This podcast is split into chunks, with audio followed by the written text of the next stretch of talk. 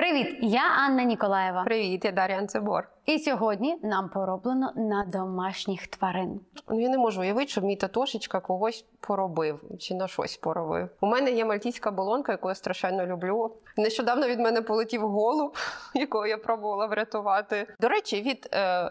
Кота, який йому коротше дуже сильно пошкодив крило, і я дуже сподіваюся, що мій Фенікс зараз все таки вистачило йому того лікування, яке я йому дала. На жаль, голуби не розуміють, що їм треба трошки почекати довше, поки закінчиться лікування. Він вирішив, що ні, я вже можу літати, я я валю.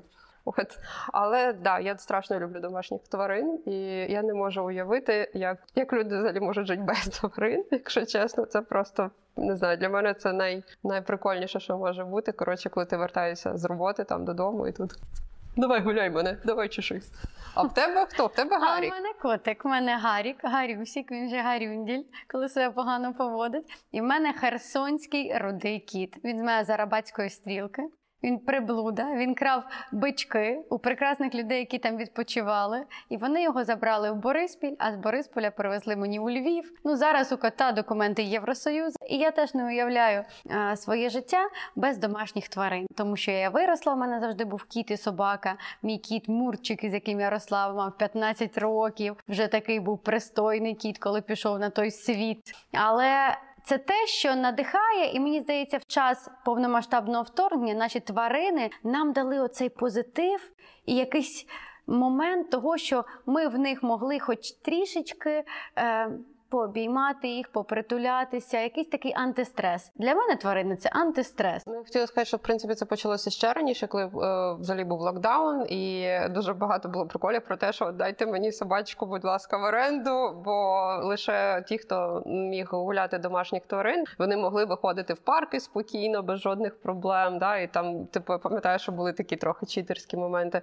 Але при всьому цьому дійсно з одного боку це антистрес, але з іншого боку, на жаль, дуже багато зараз є зоозахисникам і волонтерам дуже багато роботи, особливо з прифронтових територій, або навіть насправді не з прифронтових, але вистачає кейсів, коли люди доїжджали до кордону і лишали своїх тварин домашніх тут. А ну це це для мене дуже все стрьомно уявляти, але на жаль, такі випадки були і. Дуже багато волонтерів зараз стараються е, якось владнати цю ситуацію. Тому, якщо ви думаєте про те, або навіть і не думали, але починаєте думати, е, чи брати домашніх тварин собі, заводити їх, то це найкраще рішення в вашому житті буде однозначно. Будь ласка, потурбуйтеся про притулки і так. Або так. хоча б просто ходіть. Е, можна можна навіть і не брати тварину, але можна допомагати притулкам в різний спосіб, зокрема і через соціалізацію тваринок. Так, і я підтримую це, тому що тварини це найкраще, що може бути в житті. Від них можуть бути клопоти якісь, вони можуть робити шкоду, але вони дають багато радості і позитиву теж. І в цей важкий для нас час тварини досить підтримують і допомагають. Але при цьому дуже цікаво подивитися, що взагалі відбувалося в традиційній культурі з тваринами, тому що зараз ти собі не можеш уявити, як я можу заснути без свого татуша умовно, який зі мною буквально отак от, ну ми спимо тупо на одній подушці, під ковдрою, коротше, все. От. А уявити таку штуку в традиційному суспільстві, в принципі, щоб собака ночував у тебе просто вдома, ну, типу, це абсолютно. На ліжку, та куди? Ти знаєш, я перед тим, як ми перейдемо до традиційної культури і наших спостережень, я б хотіла зробити такий маленький зріз, що зараз коїться саме в соцмережах. Ми бачимо таку велику кількість тварин. Е, відео е, з тваринами набирають мільйонні перегляди, лайки. До тварин ставляться або як до дітей, або як до як найкращих друзів, собака найкращий друг людини. Тобто є такий момент, що це, це наші члени родини по великому рахунку зараз. І ми до них ставимося як до таких. Але коли я приїхала в експедицію в село, бо в мене не було бабусів в селі, я не знала, як це відбувається. І я, коли приїхала в село в експедицію, і я побачила цих заморених голодом котів, яких ребра видно, які хліб їдять. Для мене був шок, що кіт може їсти хліб в принципі. Я не знаю, що має бути з котом, щоб він до хліба пішов. І так само собаки, які злі, які на ціпках, які, в принципі, не вхожі в хату. Тобто, в мене стався тоді культурний дисонанс, тому що в моїй, моїй картинці світу цього не було. Ну, мені просто здається, що та, тут треба розуміти, що до сих пір Функція тварин дуже відрізняється в більшості. Ну я знаю насправді приклади, коли в селі у людей є кілька тварин, і є собачка, яка якраз домашня, чи там кіт, який якраз домашній, і якраз от він вхожий в дім, у нього інший кор може бути, тобто за ним інакше слідкують. А є оці там 3-4 там дворових коти, в яких завдання ловити мишей. Ну і власне, тобто в тих в тих лови мишей, і, а в тих стережи подвір'я. Та типу, і тому ти і маєш бути злим. Тому. На жаль, типу, навіть якщо ти там починаєш няшкати якогось цуцика, то потім цуцику може навіть прилетіти, тому що цуцик не має відчувати якоїсь любові до людей. Він має стерегти. І от тут головна, напевно, відмінність, що в місті ми беремо дійсно як члени родини, і ми беремо їх зовсім для інших потреб.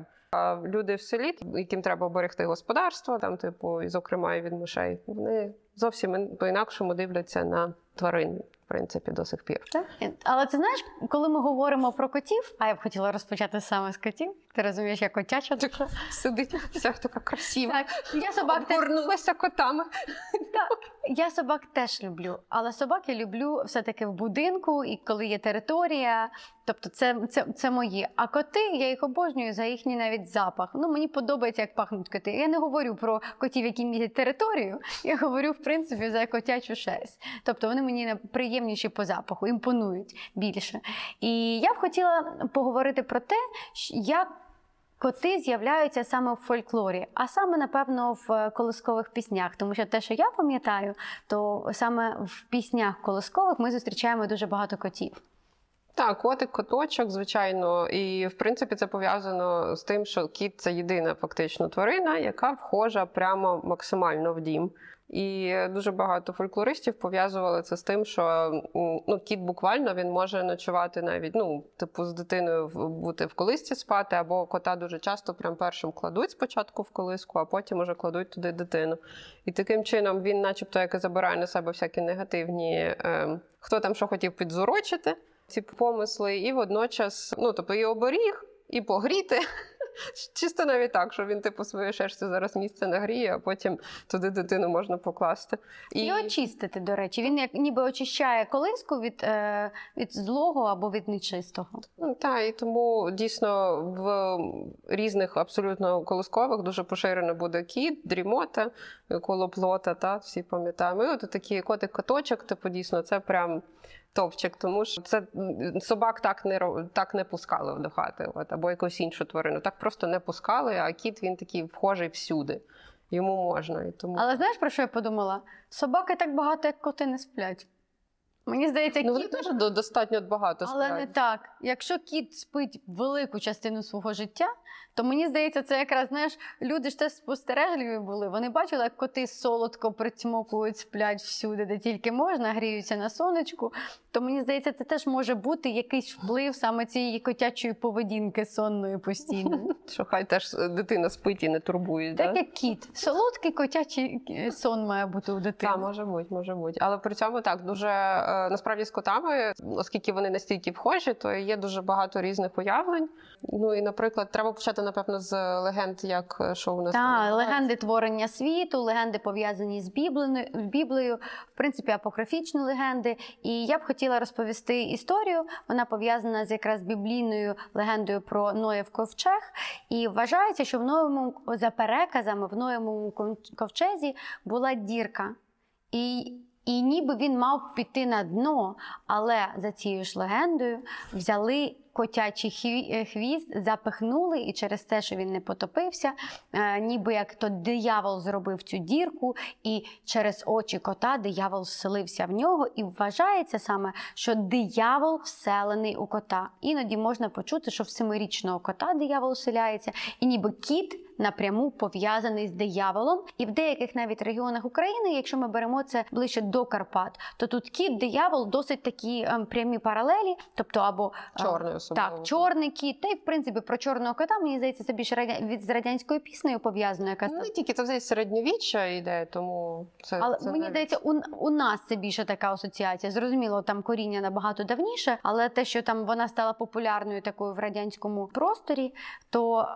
Чор... в принципі, по кольорах багато нюансів. Трьохмасна кішка, біленька кішка. Ну і в принципі, за народними переказами ще е, е, відьма може перекидатися саме на чорного кота або на білого кота. Я теж це зустрічала. Що йде біла кицька посеред дороги серед ночі, то це може бути відьма. Або чорна кицька залізла в хліб, молоко ссати, то це відьма. Їй так легше просто в формі кота, який має таке тіло гнучке, може всюди пролазити і так само може щось красти. Ну, це як, як такий спосіб. Ну і чорт. Ну і ще, от, до речі, до варіантів апокрифічної цієї легенди про Ноїв ковчег, то інколи кажуть, що якраз диявол був у вигляді миші. І начебто як е, кіт якраз цих мишей ловив, і отак якраз одна із один із способів, як попасти дияволу всередину кота що через мишку. А, от, прям як таксоплазмоз якийсь. Е, е, Але давай давай знову ж таки про мишок кілька слів скажемо. Те, що мишки вони вважаються те, те, що вони завжди живуть в землі, вони пролазять, вони ніби між двома світами. Вони вхожі в світ мертвих, в світ живих, тому вони теж асоціюються з дияволом і з потойбіччям. Так, і при цьому можна теж нагадати е, дуже цікавий такий апокрифічний мотив про котячий собачий хліб. І тут, до речі, оця фішка дуже часто коти і собаки насправді разом виступають. Ну, наприклад, є такі повір'я, що, наприклад, на пса кидаються вроки, а на кота, наприклад, сухоти. Це прям фразочка, яку там знахарка може говорити для того, куди куди відсилати хвороби. Але е, з котячим хлібом там це дуже такий поширений у всіх насправді слов'ян мотив. Що колись давно це така епоха з золотого от віку, коли колосся було не тільки мало зерно з самого верху, а був, начебто, суцільний стовбур повністю з зерна.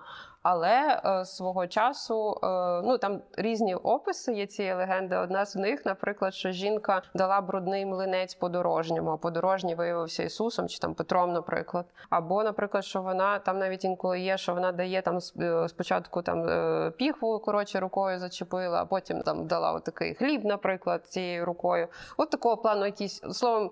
Не- Неповага до продуктів, які вироблені з зерна, або хліб, або млинець, або там ну щось такого плану. І Ісус, або там кому вона це дає, страшенно просто не знаю, гнівається і вирішує, що все. Значить, коротше, більше колоса нормального у вас не буде. Будете ви страждати, значить, на голод. І він починає обдирати, значить, цей типа ідеальний колос, повним повненим зерна. І в цей час кіт і собака підбігають і починають випрошувати, що ну а ми, ми, ми ж маємо їсти хліб, ми ж не винні, що вона так зробила. Ну і тоді, типу, в цей час там відповідно це Ісус, або там його хто там заміняє. От такі, ну ладно, окей, чоловіки хорошо вмовили. І він типу лишає цей верхній е, колосок, все-таки з, зі збіжжям.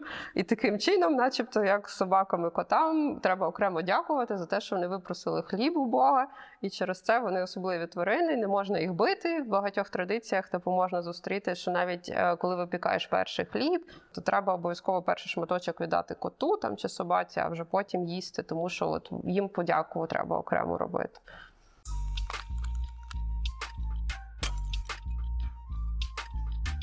І якраз ми, знаєш, мені здається, плавно переходимо до теми народно-медичних знань і як коти і собаки е, використовуються в народній медицині. І тут досить цікаво, що завжди собакам віддають, коли, наприклад, шептуха зговорює переляк або уроки на хліб, то вона цей хліб м'який, яким вона вик- викатує часто щось, може бути яйце, а може бути хліб.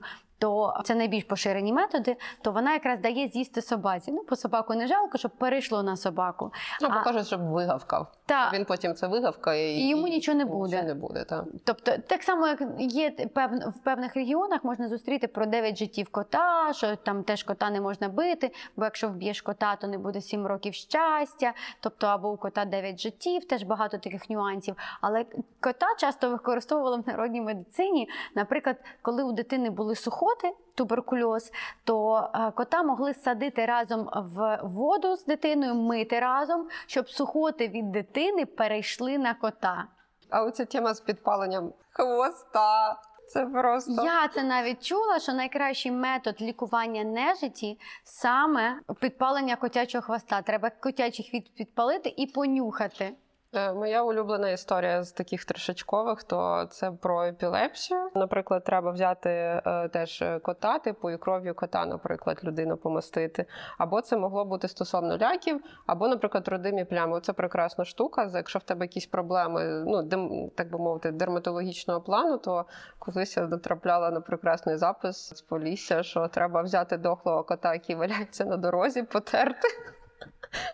У це місце, покласти кота і йти далі не озираючись. Ну, типу, просто я не знаю, яка Коту нічого не буде просто. то коту і так не буде, але дохлий кіт, і так, який валяється при дорозі. О Боже, ну типу. А, от, а з собаками, на жаль, дуже і досі поширена штука стосовно туберкульозу. Вважається, що жир собачий дуже рятує від е, такого серйозного кашлю. І знаходяться люди, які там да, прям я знаю, вигодовують. Це не офіційно всі історії, але ну на таких стихійних ринках, на цих ярмаркових днях, типу по селах, можна натрапити, що люди купляють собачий жир. Інколи баранячий, інколи там їжачий. там Або щось. Да, борсучий, але фішка в тому, що не вірять, що цей жир е, ну, якісь має властивості ці цілющі. І дійсно, якщо навіть гуглиш там борсучий чи собачий жир, це насправді не складно навіть такого плану штуки знайти. І це через те, що люди е, говорять, що саме цей жир надзвичайно допоміжний. От дуже багато наративів, от таких що ти записуєш, наприклад, від там старшого покоління, які розказують, що ну вже от лікарі не могли типу нічого зробити. Ну дуже часто те розказують, а от хтось порадив такий жир, і от врятував від там мало не від раку легень. Хоча насправді дійсно ну жир є жир. Ну так само і ж- какао масло, якщо там пити, воно так само може допомагати. Але ну тут фішка змащення, просто постійного змащування дихальних шляхів. Але на жаль, собакам дуже перепадає до сих пір до цієї от е, такої традиції, от уявлення, що Я знаю, що згадала пояс собачої шерсті. Ну це хоча б екологічно, бо собаку можна вичесати і з тої шерсті ну, зваляти. тут ні, ніхто не, не, не загинув. Жодна собачка не постраждала. Але в той же час це теж дуже популярно. І сьогодні багато людей, які мають ревматизм, які мають проблеми з попереком, вони використовують пояси з собачої шерсті. Типу, вважається, що вона так краще гріє, ніж там звичайна якась там нам уже відома шерсть. Та і шкарпетки з ними купляються, правда. Тут треба ще сказати, що собачки вони дуже. е, Ми навіть згадуємо класичну історію з давньогрецької міфології і говоримо про того ж Цербера, який е, є сторожем пекла. Входу в пекло у нас дещо схоже є у слов'ян. Ну, якщо що, то, наприклад, моєму дідусеві теж перед смертю вважався чорний пес. І взагалі це дуже поширений мотив. От коли люди в стані уже такого, от прям передсмертному, часто це навіть агонічний якийсь стан, вони бачать оце чорне чорну е, собаку. Як е, вісника того, що зараз забере вже на той світ, е, в якийсь ну, от посланець того світу. І це достатньо такий стабільна історія, і досі вона дуже дуже поширена. І навіть людей, які не сильно в це і вірять, але от періодично такі можна сюжети зустріти. І це пов'язано ще також з тим, що Є такі апокрифічні старі теж легенди, які розказують, що в принципі Бог від самого початку ставив собаку сторожити рай і пекло, наприклад. А там далі обов'язково якісь приколюхи. А ну класична історія, дуже прикольна, що Бог типу виліпив з глини людей, типу поклав цього, значить, е, сказав сторожи. В цей час пішов, як завжди, щось своє робити. Приходить диявол, такий якось відволікає пса, і там далі 100-500 варіацій. Насправді то він підміняє якраз людину, то він харкає на людину, і тому потім приходить Бог такий, блін. Не хочу перероблювати, вивернув на виворіт, і тепер того у нас постійно ми і гнилі, типу, всередині, та, наприклад, погані люди насправді, а зовні ми нормальні. Або, наприклад, того ми і харкаємося і маємо цю слину, тому що е, у нас просто скажіть, подякуйте собаці, яку обманув диявол. Ну і так далі. Там багато насправді. Ти якісь такі чула. Та або собака, наприклад, могла просто взяти кістку з Адама, ви- вирвати, з'їсти її, перегризти, потім виблювати. Так не родилася Єва. Тобто Да, да, да, да. Або в мене, боже, в мене десь був прикольний дуже цей мотив. Я теж пам'ятаю, коли готувалася. Е, да, Адам мав раніше хвостик, як і всі тварини. А потім в якийсь час боженька вирішив, що ні, ну якось не прикольно, треба їх якось виділити і обрізав цей хвіст, і з цього хвоста потім зробив Єву. Оце от у південних слов'ян є теж такі приколи. І, і за холеру, до речі, то що от тільки що ми говорили, що собака часто з тим світом корелює, і от навіть в українців записувалося уявлення, що в саме вигляді чорної собаки могла з'являтися ця хвороба, типу як епідемія холери, коли ходила, то боялися якихось приблудних от таких. Хоча насправді бідний пес просто приблудився, але ну так. І ти знаєш, що я згадала? Що, наприклад, львів'яни вірили, є про це записи, і галичани, в принципі, що крадений кіт приносить удачу в дім. Я не знаю, скільки котів у Львові вкрали от, для того, щоб вони принесли удачу в Львів, але дійсно записували дослідники такі свідчення. І давай ще кілька слів, що таке апокрифічні легенди. Тобто є класичні, канонічні біблійні легенди, тобто біблійні перекази, ті, що описані в Біблії, але це людська інтерпретація, народна інтерпретація, коли люди на основі біблійної е, біблійного описаного е, історії вони можуть створювати свої. Тому ми от зараз говоримо про собака вирига, вихаркав, з'їв там. І в принципі, в апокрифічних легендах дуже чітко прослідковується народне уявлення про релігію, про Господа, про Ісуса, і воно дуальне. Тобто, у нас є Господь Бог, який творить цей світ, який його створює. І часто в апокрифах, в апокрифічних легендах ми е, зустрічаємо якраз опис створення світу. Тобто, це як люди його переказують. Як Господь Бог його творив. Але завжди, ось в цьому моменті, у нас є Бог і є диявол, який йому постійно, постійно перешкоджає. Такий, знаєте, як пригодницький серіал. О, у них там дуже багато. Але так, взагалі апокрифічні легенди виникали не лише таким чином. Вони, в принципі, ми маємо говорити про те, що фактично до 4 століття в нас не було узгоджено чітко, як виглядає оці Євангелії, було значно більше. Типу, просто ці чотири Євангелії вони безпосередньо вже були, так би мовити, регламентовано узгоджені і вирішено, що саме в так- такі тексти канонічні. Все, що ходило до цього часу в інших списках, та типу, і все, що не ввійшло от в цей канон, воно пішло як апокрифічними легендами. І дуже багато через це у нас сюжетів такого плану, які фактично мігрують по всій Європі, інколи і ширше, просто тому що це ну це типу да, традиція, яка багато таких легенд пройшло і через письмову традицію, а деякі просто елементарно люди хотіли. Ну, ти завжди хочеш пояснити собі, що, що відбувається, і типу пояснюєш, що в такий, вже маючи певну базу знань, типу стосовно там християнського світу, ти починаєш під нього підлаштовувати і звідти купа уявлень про те, чого, наприклад, хочеш пояснити, навіщо фарбувати яйця. В Біблії цього немає. Ти такий, ну і починаєш згадувати якісь типу, ну раз це Пасха, ну і пішов там таким чином собі дороблювати класне пояснення, бо хочеться пояснювати. Собачки, оскільки вони і коти постійно в людському житті займають надзвичайно важливу роль, то от ми і бачимо їх і в таких е, навіть при створенні світу вони теж е, активно себе задіювали. Так. І мені було надзвичайно приємно сьогодні поговорити про котиків і собачок, про наших сьогоднішніх друзів, наших антистресів. І маємо надію, що ми вам змогли розкрити це питання, і тепер ви знаєте більше про котів і собак в традиційній українській культурі. Дякую вам. Підписуйте, пишіть, розкажіть, як звати вашого домашнього улюбленця або улюбленицю. І е, розкажіть, як вона у вас або він у вас з'явився, і чи дійсно е, ви теж відчуваєте певну різницю порівняно з тим, як раніше ставилося до тварин, як ставляться зараз. І якщо у вас є змога, підтримуйте U-Animals, тому що це величезна і волонтерська ініціатива, яка допомагає якраз зокрема вивозити тварин і підтримувати волонтерів, які зараз знаходяться на лінії фронту. І, будь ласка, якщо у вас є змога, і ви думали про тваринку, ви знаєте, що робити. Так, свого досвіду можу сказати, що найкращі тварини це тварини з вулиці. Подивіться на мого Гарюсіка.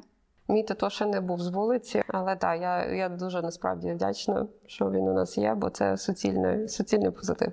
До зустрічі! Побачимося за тиждень. Побачимося за тиждень.